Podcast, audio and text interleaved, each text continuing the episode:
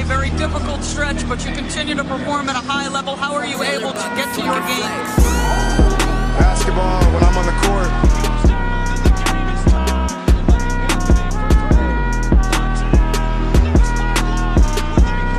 Rebecca, in the future, when you interview me, can you please take off your damn heels? He said, I'll present you, provided you let me wear your heels. We'll save that for later.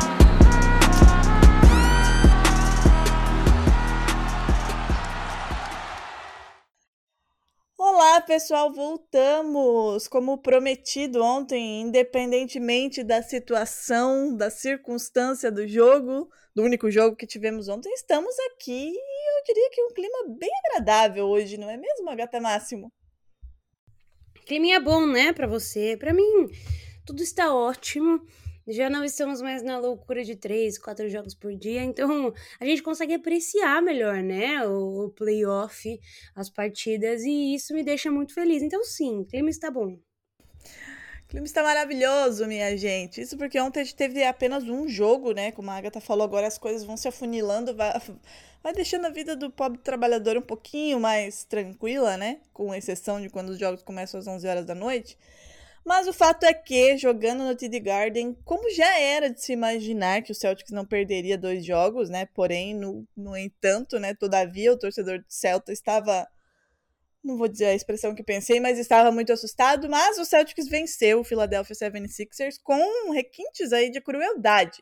121 a 87, o que significa que a gente é, teve aí, né, 34 pontos de diferença nessa partida. O Celtics chegou a abrir 36, deu dois aí de lambuja para esse 76ers. Que Agatha, a gente falou ontem, né? É, o que a gente pensava sobre uma eventual presença de Joel Embiid nesse jogo, que seria forçar, que não havia necessidade, pois o homem estava em quadra. Antes de eu falar um pouquinho aqui dos números e do que eu achei dessa vitória do Celtics, te surpreendeu Joel Embiid em quadra ontem, logo após aí vencer o seu MVP? Olha, Drica, me surpreendeu. A gente até conversou isso ontem no episódio, né? É, eles já abriram esse 1x0 sem o Embiid. É, o Boston Celtics era um time que provavelmente não deixaria acontecer um 2x0 em casa e, e se ajustaria para isso. E melhor ainda seria se o Embiid conseguisse descansar essa partida e jogar as duas em casa é, mais recuperado, né? Isto posto, não aconteceu. Doc Rivers ao comando, no comando desse 76ers falou que se o jogador estiver saudável ele vai jogar. E para além disso, eu acho que existia também essa comoção do Embiid, porque seria o primeiro jogo que ele jogaria após o anúncio do MVP, né? E como MVP, imagino que ele queira estar dentro da quadra para provar seu valor. Mas não sei se foi uma boa ideia fazer isso ontem. Pois é, ontem ele tava se arrastando em quadra, assim, né? Se arrastando em quadra e fazendo o que ele faz de muito bom, que é cavar falta, né? Mas eu não quero falar sobre arbitragem, a gente ganhou por 34 pontos de diferença, eu deixo pra reclamar da arbitragem no, no pessoal. Inclusive, um beijo pro Camilo Pinheiro Machado, que ontem estava lamentando sobre, enfim, coisas da NBA comigo durante o jogo, é, inclusive sobre a arbitragem. Mas ele estava, assim, visivelmente, né, incomodado, longe, mas bem longe do seu 100%, a ver como ele estará, tendo em vista que essa, essa série Celtics e Sixers é jogo dia sim, dia não, né? Descansa hoje, amanhã já tem jogo na Filadélfia, amanhã às 8h30 da noite, então vamos ver como ele estará recuperado. Falando sobre os números, é, o Celtics aí, né, venceu, venceu muito bem, obrigada. É, o único momento em que não esteve na frente foi quando a bola levantou quando a bola subiu. E no comecinho do primeiro quarto o resto do jogo foi completamente aí soberano o Boston Celtics sem dar chance para os Sixers que teve aí apenas é, dois pontos de vantagem quando esteve em vantagem. E a gente teve somente aí três mudanças de liderança além de quatro postos em que o jogo esteve empatado. Tirando isso o Celtics né é, dominou a partida tanto é que terminou aí com essa é, diferença toda, né, no placar, colocando o garbage time é, lá no, quarto quarto, assim, no comecinho do quarto quarto já, lembrando que Jason Tatum praticamente não jogou no segundo tempo, né, ele ficou pendurado em faltas e praticamente não jogou no segundo tempo, mas quando esteve em quadra defensivamente, principalmente, muito bem. É, Jalen Brown, cestinha da partida com 25 pontos. Pelo lado do Tobias Harris, a gente teve. É, olha, pelo lado do Tobias Harris, pelo lado dos Sixers, o Tobias Harris com 16. É, nos rebotes, 10 para James Harden, 7 para o Al Horford, 4 assistências para James Harden e para Jalen Brown, 5 blocos para Joel Embiid, todos lá no começo do jogo, inclusive, né? Blocos distribuídos já para dar aquele cartão de visita. E três para o é, Robert Williams. No Celtics, a gente teve também, eu quero destacar, o Malcolm Brogdon, que veio do banco aí para 23 pontos. Além do Grant Williams, que fez um grande jogo ontem com 12 pontos, 4 rebotes e 4 assistências, 15 pontos para Derek White e Marcus Smart, ambos, na verdade é, pelo lado dos Sixers, né? Além do, dos 12 das 10 assistências, 12 pontos para o James Harden, o Maxey com 13, o Embiid com 15 e o Tobias Harris com 16. O Melton, que foi muito bem naquele primeiro jogo, com 5 de 6 no, nas bolas do perímetro, né? Que foi o que a gente falou ainda ontem. É, dois pontos apenas, né? Do perímetro, inclusive, o Boston Celtics conseguiu limitar aí o, o Sixers a apenas 20%, somente 6 bolas de 30 é, em todo o jogo aí para o 76ers. Do arremesso de quadra também não foi isso tudo, não, em 8 de 31. É, trazendo aí esses números, Agatha, é, a gente falava ontem, né? E eu venho insistindo nisso desde o finalzinho da série contra Atlanta. E ontem falei de novo que se a defesa não se ajustasse, o Celtic seria eliminado pelo Sixers, perderia ontem também. Ajustou, venceu a primeira, ainda tem muita coisa pela frente, tem que vencer pelo menos três jogos aí para avançar. Mas ontem ficou evidente os ajustes feitos. A gente tem que criticar quando precisa criticar, mas elogiar quando precisa elogiar, né?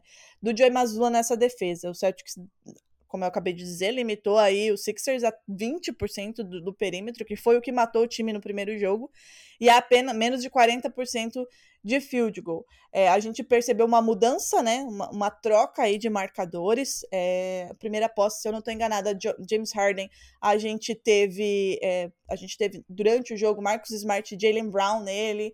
A gente teve trocas durante o jogo, né? Fazendo com que.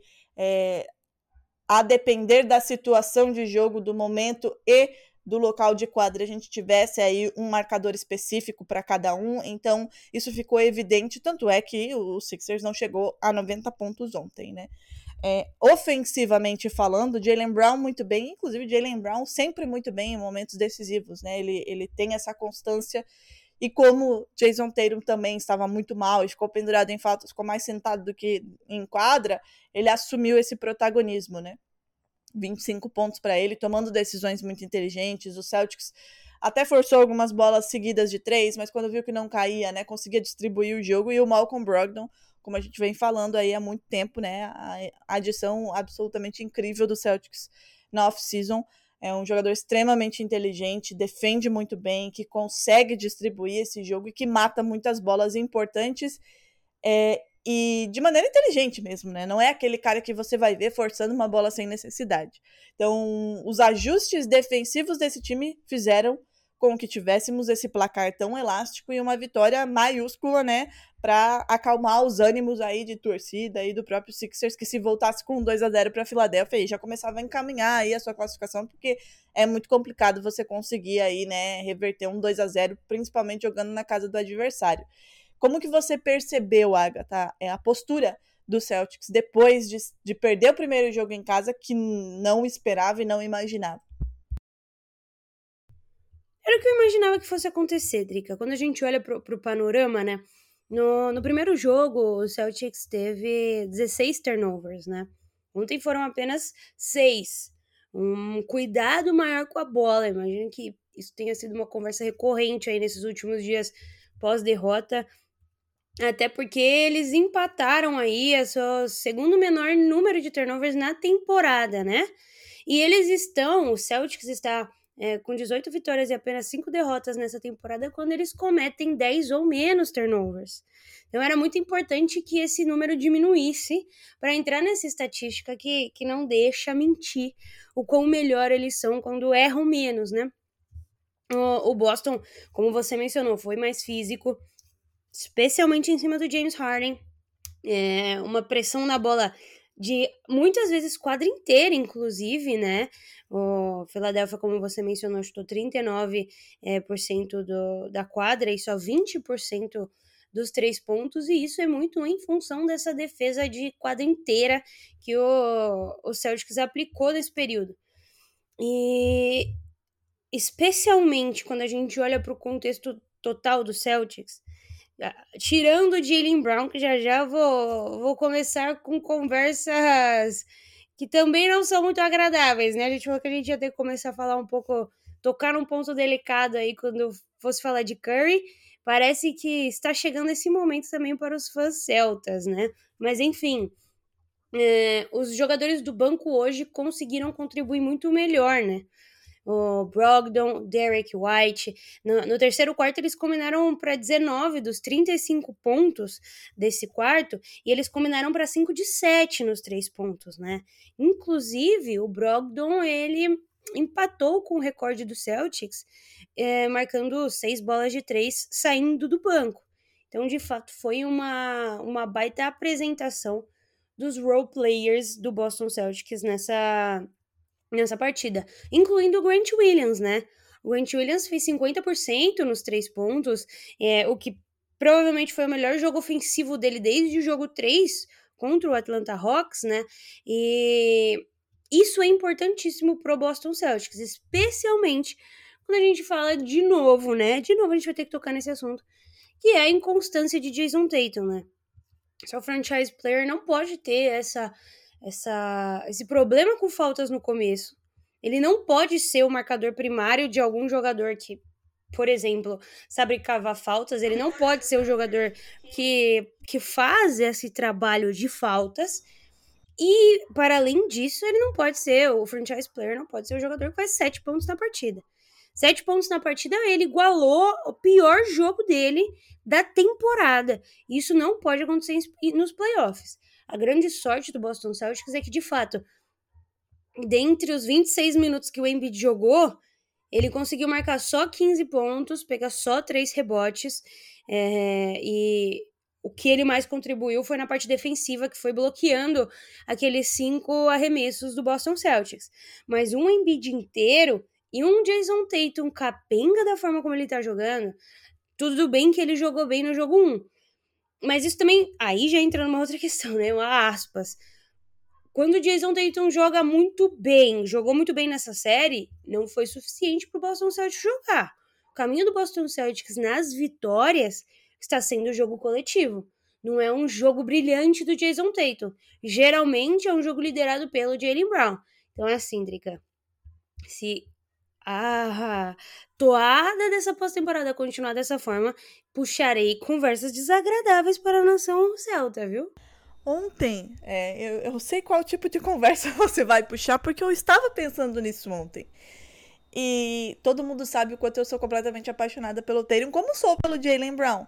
Mas eu tava ali pensando assim durante o jogo, eu falei, cara, eu acho que talvez é o momento de a gente começar a pensar e admitir que o Jalen Brown é muito mais decisivo do que o Jason Tatum. É, primeiro, ele realmente é, é, é, decisivo, ele não, aspas, se esconde nesses jogos grandes e nesses jogos em que há dificuldades do Celtics. E você pode contar com ele mais, ele é mais confiável. Hoje, hoje, se você me pergunta, Drica, é, jogo 7, só vai poder jogar o Tatum ou o Brown. Eu vou de Jalen Brown. E olha que você tá falando com possivelmente a pessoa que largaria tudo para casar com Jason Tatum. É, porque é o, que, é o que está sendo demonstrado. Então, assim, é, concordo com você, o Celtics ele vence quando é o jogo coletivo, claro.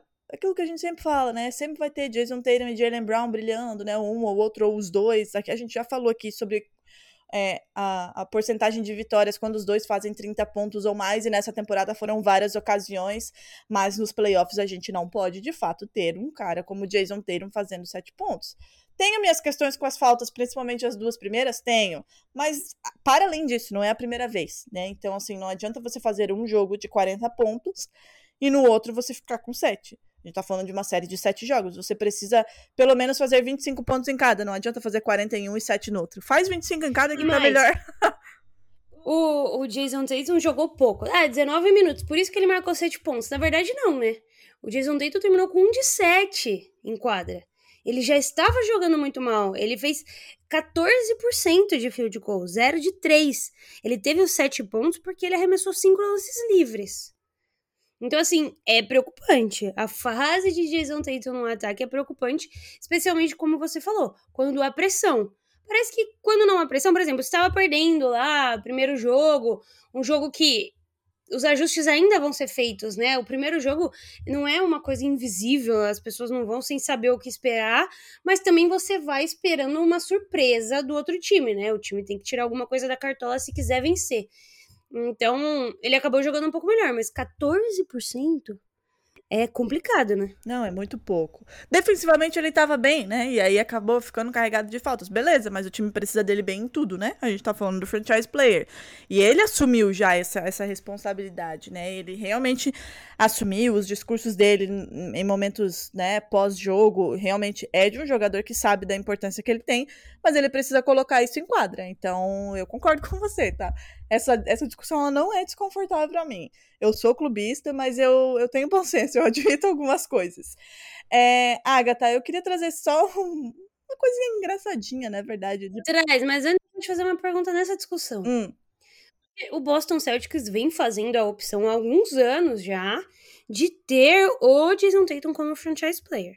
É óbvio que é, trata, tratam o Jalen Brown muito bem, e, enfim, toda essa conversa. É ano de renovação de contrato do Jalen Brown, mas ele já esboçou esse descontentamento, tanto com a cidade, tanto com a torcida, em alguns momentos dando a entender até que tá na hora de ir embora você vê o Boston Celtics tomando uma outra direção para falar pro, pro Jalen Brown, não, você vai ter um papel mais importante do que você tinha antes, a gente vai te dar a mesma abertura que a gente dá pro Jason Tatum, ou você acha que dentro do Boston Celtics a decisão já foi tomada, ele sempre vai ser esse segundo jogador, mesmo que ele tenha um cacife de franchise player, né?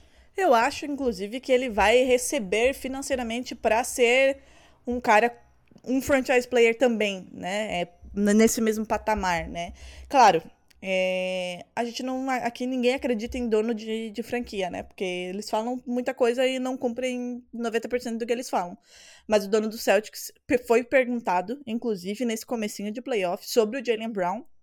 Até porque toda hora, né, tem rumor dele indo em praticamente todos os times possíveis e imagináveis. E ele foi perguntado sobre um Supermax do Jalen Brown. E ele falou: não, ele vai ganhar. Ele vai ficar em Boston. E eu acho que a gente potencializa muito algumas é, declarações que são muito interpretativas. É, teve uma entrevista que ele deu para o Shams, se eu não estou enganada, que ele foi perguntado sobre isso, né? Sobre toda hora esses rumores e tal, tal, tal, tal, tal. E ele falou: é normal e eu lido com tranquilidade com isso, porque as pessoas sempre vão querer separar dois caras que estão tendo sucesso. E, e eu não vou lembrar da frase exata, mas ele falou algo do tipo que os dois se complementam, que os dois se melhoram. E eu realmente acredito nisso, que os dois se melhoram. A gente está vendo eles se criarem na NBA, né? Nos últimos, desde, desde o draft dos dois. Então, eu não acredito que o, o, o Boston Celtics deixará o Jalen Brown sair. É, eu acho que todas essas discussões que sempre surgem, surgem, é, obviamente, da imprensa, né? E o Celtic sempre foi um time muito discreto com relação a isso e nunca falou que cogitaria trocá-lo nem pelo Anthony Davis lá atrás, quando o Anthony Davis foi pro Lakers. Imagina por qualquer um outro aí, né? Enfim. Então eu realmente acho que não vai acontecer esse movimento. A franquia e o time do Boston Celtics foi formado para os dois, para os dois, não só para um. E eles entendem muito bem a importância do Jalen Brown. Tanto é que hoje. É, ano passado já foi assim, né, Agatha? No, no, nas finais contra o Warriors, o melhor jogador do Celtics foi o Jalen Brown. A gente, a gente falou, eu falei isso lá, lá no ano passado, contra o Warriors ainda, quando o Celtics perdeu a final. Agora de novo. Ainda que o, o Jason Tatum ele esteja bem nos playoffs, é, com média de mais de 25 pontos, aquela coisa toda, né? Mas ele some em alguns momentos, em alguns jogos. O Jalen Brown ele é constante em todos os jogos. Então não faria nenhum sentido o Celtics fazer esse movimento de não valorizar o cara que nas finais vai muito bem. Muito bem, obrigado, inclusive. Então não acredito que seja esse o movimento do, do Celtics, não. É, com relação ao que eu ia falar aqui, que eu achei engraçadinho, é, duas declarações. Uma do, do Marcos Smart, que também foi absolutamente incrível, está sendo e é incrível, né? Ele falou que a gente, às vezes, é, a gente espera, time e torcida, né? Que o Joey Mazzulla seja perfeito e a gente esquece que é o primeiro ano dele. E ele disse que ele está fazendo realmente um trabalho fenomenal, levando em consideração que é o primeiro ano dele e onde está o Boston Celtics hoje. E a última, última declaração do Joey Mazzulla na entrevista pós-jogo foi a seguinte: a galera terminou de perguntar, não, beleza, tchau. E ele falou: tá, ninguém vai me perguntar sobre os ajustes que a gente fez de um jogo para outro. E pegou, levantou e foi embora. Porque ninguém perguntou sobre isso para ele. E ele fez, né, vários ajustes. Então tem que, temos que dar os créditos a quem são devidos, né? É, Agatha, você vê essa série indo para Filadélfia com qual cenário? Com esse 1 a 1 com essa, com essa derrota que foi, né, cachapante aí do Sixers, e também levando em consideração que a gente não tem muita certeza o que vai ser do Embiid, pelo menos nesse jogo 3. Eu tenho a sensação de um déjà vu eterno quando eu olho para esse, esse Philadelphia 76ers. É, independente das peças ao redor do Embiid, para mim a história é sempre a mesma na pós-temporada, né? Todo mundo entra com uma grande expectativa e o Embiid em determinado momento se machuca. É um baita jogador, é o MVP, mas o cara não consegue ficar saudável nesse joelho, não consegue de jeito e maneira chegar saudável nos playoffs. E isso faz todo com que toda vez o Philadelphia 76ers tem essa desvantagem, né? Com relação ao outro time que ele tá jogando. Primeira série foi incrível, um, um digno 4 a 0 né? Mas jogar contra o Boston Celtics é diferente. E a gente. E o pior para mim do Embiid ter jogado ontem é porque agora o Boston Celtics tem certeza de que o Embiid ainda não tá 100%. E se ele não tá 100% ontem e jogou, ele também não vai estar 100% no próximo jogo. Eu, vi o Vitor até falando, né, que o primeiro jogo, a, a derrota do Boston Celtics no primeiro jogo, ela pode ter sido ocasionada inclusive pela ausência do Embiid, porque o Boston já está muito acostumado com um plano de jogo em que os pivôs façam essa defesa no Embiid, né? O Boston Celtics tem dois, dois pivôs muito bons. Eu até trouxe aquelas estatísticas do Al Horford em cima do Embiid. É o time que joga melhor contra, contra o Philadelphia, né? O Philadelphia tem o pior recorde da NBA contra o Celtics. Então, o Embiid não ter jogado no jogo 1 trouxe um elemento surpresa que o Boston Celtics não estava esperando, né? Uma rotação diferente, jogadores diferentes e eles de fato foram pegos aí nessa nesse turbilhão e acabaram perdendo. Mas com o Embiid em quadra, e especialmente com o Embiid agonizando de dor, né, sofrendo com a sua lesão, é... o Boston Celtics precisa atacar o Embiid. Né? Ai, vamos forçar nele, né, machucá-lo de alguma forma, jamais. Mas toda a bola precisa ir para cima do Embiid. Tem que ir mesmo, o cara vai distribuir toco, vai distribuir toco. Mas como ontem, vai chegar um determinado momento, que foi ali no terceiro período, que o cara não tem mais gás, o cara não tem mais joelho, não tem mais. E o mais o quão quanto mais rápido o Boston Celtics fizer isso no Embiid e tirar ele de cena, mais rápido o Boston Celtics vai vencer essa série. Esse é o caminho do Boston Celtics. Agora, o caminho dos 76ers, para mim, e coisa que eu não tô vendo o Doc Rivers fazer, é tentar soluções sem o Embiid. Se no primeiro jogo deu certo, por que, que não se busca mais fazer o que deu certo no primeiro jogo e se busca, ao invés disso, tentar incorporar um jogador que não tá 100%? Obviamente que o jogador é um MVP, mas eu acredito que dentro de uma partida, dentro dos 48 minutos, existam formas de, de jogar diferentes. Quando ele tá em quadro e quando ele não tá. E ontem eu não vi o 76ers fazer isso. Eu vi um time muito apático, inclusive, é, diante da, da diferença de pontos em determinado momento, que praticamente aceitou seu destino, né? E foi na onda do, do Boston Celtics. Mas aí fica aquele questionamento mais forte ainda, né? Por que colocar o Embiid? Por que forçar o Embiid mais pro terceiro quarto? São coisas que, que vão pairar aí no imaginário popular por mais um tempo, né? Mas é, hoje eu vejo o Boston Celtics passando. Se jogar com tesão que jogou ontem, porque ontem existiu esse tesão, né? A gente pediu, ele veio, Drica. Se jogar com a vontade, é, eu vejo um Boston Celtics passando. Eu vejo o Boston Celtics hoje sendo campeão? Não. Muito por conta de Jason Tatum. O Tatum precisa aparecer, o Tatum precisa acordar. Ele fica nesse mundo dos sonhos dele aí, de que ele já é Kobe Bryant, mas ele não é nem o dedinho do pé do, do Kobe. Então, assim, ele precisa acordar, ter um pouco mais de maturidade e humildade na hora de jogar e foco, né? Parece que ele não tá tão focado dentro de quadra em fazer o necessário, e aí acabam acontecendo essas coisas. Mas eu também sou muito fã de Jason Tatum, eu sei o quanto ele muda a partida quando ele tá bem, só que não dá para ter um franchise player que você gira a roleta russa, né? Então hoje, o Boston Celtics precisa se montar nesses playoffs ao redor de Jalen Brown, sim, e buscar uma forma de fazer Jason Tatum ser mais efetivo e continuar com esses role players jogando da forma com que, tão, com que jogaram no último jogo. O Boston Celtics tem feito um trabalho fenomenal, né, de aquisição de jogadores ao redor do Jason Tatum e do Jalen Brown. E quando jogos como ontem acontecem, a gente vê justamente esse trabalho acontecer, né? São vários, não é um, não são dois.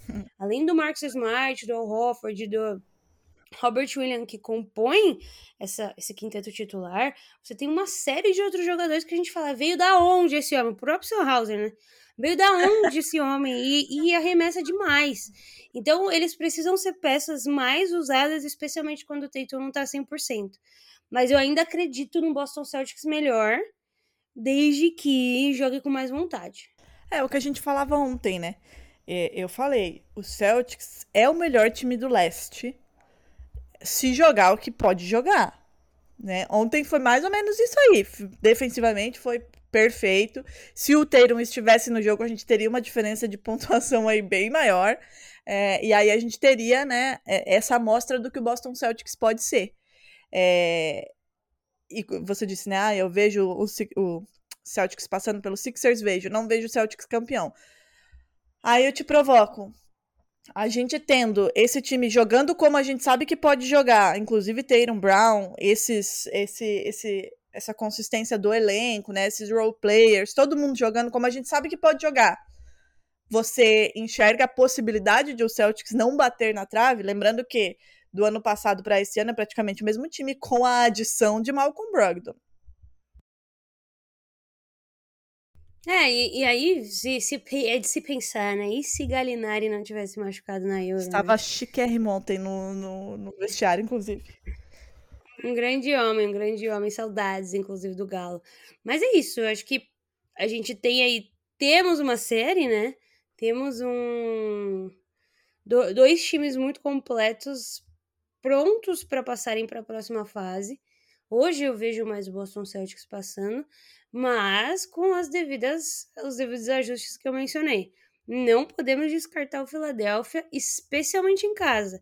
A gente está falando de uma torcida criminosa, né? Praticamente. Tá? A gente sabe o quão nervosos os próprios jogadores ficam de jogar em casa por conta da torcida. Então, não vamos diminuir aí a importância. São, são times, inclusive, é, cidades, inclusive, que ficam relativamente próximas umas das outras, né? A maior rivalidade em termos de quantidade de séries de playoffs da NBA, né? A série que mais aconteceu. Inclusive. Se remete. Diga. Inclusive, o Celtics não perde uma série de playoffs para os Sixers há 40 anos. Que não seja dessa vez, pelo amor de Deus. Celtics tentando manter a, a, tradição e o Philadelphia tentando quebrar a tradição, né? O playoffs são sobre grandes superações, né? Mas é isso, Dica. Você tem alguma algum apontamento final para fazer antes de eu dar os dois recados finais? Não, apontamento nenhum, só agradecer aos céus por ter Brad Stevens como general manager, né? Ele que trouxe Derek White e Malcolm Brogdon. E falar, né? A gente pediu, cara, a gente pediu tanto ontem que o Celtics jogasse com vontade, defensivamente fosse bem, pois ele veio e entregou. Amanhã eu vou pedir de novo para ver se funciona. E eu sou muito supersticiosa, né? Muito supersticiosa. tudo que eu fiz ontem eu vou repetir amanhã. então amanhã eu pedirei de novo que o Celtics entre em quadra com vontade. Pode dar aí seus recados finais, falar da nossa apostinha, porque hoje a gente tem um joguinho também, né, Agatha? Los Angeles Lakers e Golden State Warriors, jogo 2, 1x0 pro Lakers às 10 horas da noite. É, dê seus recadinhos finais. Nós temos apenas um jogo da NBA, mas nós temos NBB, tá? Inclusive, você é... está, estará lá, né? Inclusive, estarei, estarei lá. Os playoffs da NBB estão acontecendo, né? Estamos às quartas de finais. Uh, Flamengo vai vencendo o Bauru por 2 a 1 São Paulo vencendo o Pinheiros também por 2 a 1 Minas é, vencendo o Paulistano por 2 a 1 também. E o, o confronto empatado que acontece hoje é Frank e Unifacisa, né? Após o Unifacisa tirar a sequência de 47 vitórias seguidas do Franca no Pedrocão. Hoje a gente tem o jogo 3 lá na Arena Unifacisa, em Campina Grande. Estarei com o meu grandíssimo amigo Ninja na Twitch fazendo essa transmissão a partir das 19h30. Espero todos vocês lá. Essa transmissão também acontece no YouTube e no aplicativo do League Pass é, da NBA. E para finalizar nossa aposta, né, Trica? Nossa apostinha. A nossa não bateu ontem, né? Bateu? Não, não bateu ontem porque o Marcos safado Smart. do Marcos Smart.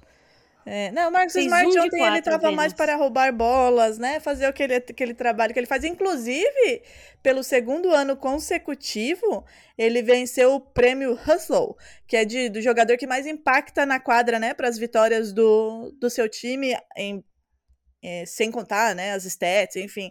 O cara que, que faz, que impacta na quadra para as vitórias do seu time é o segundo ano consecutivo que ele vence e é o terceiro prêmio dele já. Ah, quando eu falo, meu Deus, obrigada, Senhor, pela sensatez de sempre ter defendido esse homem. Ninguém pode falar mal dele perto de mim.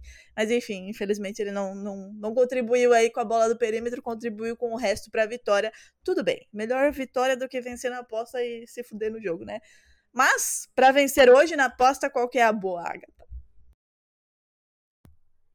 Ó, oh, eu fiz uma aposta com odd 4, mas novamente vocês podem alterar aí a...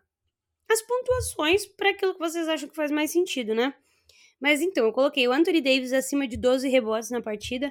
O homem está com muitos rebotes, então eu acredito que não seja necessário sofrer demais por esse, por esse número. Stephen Curry acima de 32 pontos. Aí eu acho que, que, que vale uma análise, né? Que vocês acham que o Curry faz mais, faz menos. Curry tem, tem arremessado e eu vejo um Warriors vencendo hoje. Então, o terceiro ponto é o resultado: Warriors ganhar a partida. Então, acima de 12 rebotes para Anthony Davis, acima de 32 pontos para o Curry e o Warriors ganhar a partida. Essa odd tá 4 lá na Sportsbet.io. É só ir no criar sua aposta e vocês vão, vão ter todas essas opções. De acordo, Drica? De acordo. Meu Deus, pelo amor de Deus, Warriors, vamos empatar essa série aí, meus filhos. Não vamos deixar abrir 2 a 0 que a gente quer sete jogos nessa, nessa série aí. Obviamente que eu não estou torcendo pelo Lakers, né? Estou torcendo para Stephen Curry, que gosto dele. Dos males, o menor nessa série, porque o série de Chernobyl, né? Mas enfim. É... E precisamos de sete jogos, né? A gente merece sete jogos de LeBron James contra Stephen Curry, porque provavelmente é a última vez que eles vão se enfrentar aí nos playoffs, né? Não, não sabemos exatamente o que vai acontecer nos próximos anos, então é melhor a gente se garantir e ficar logo com sete joguinhos dessa vez. Então a aposta está aí, corram lá na Sportsbet.io. Quem não é cadastrado, faça seu cadastro aí com, com o cupom do NBA das Minas para esse jogo de hoje e para todos, né, Agatha? Afinal, a gente está aqui todo dia dando, dando dica, dica de aposta. E é isso, amanhã a gente volta aí para falar sobre Los Angeles Lakers e Golden State Warriors. Um beijo. Adeus. Até amanhã. Fechou?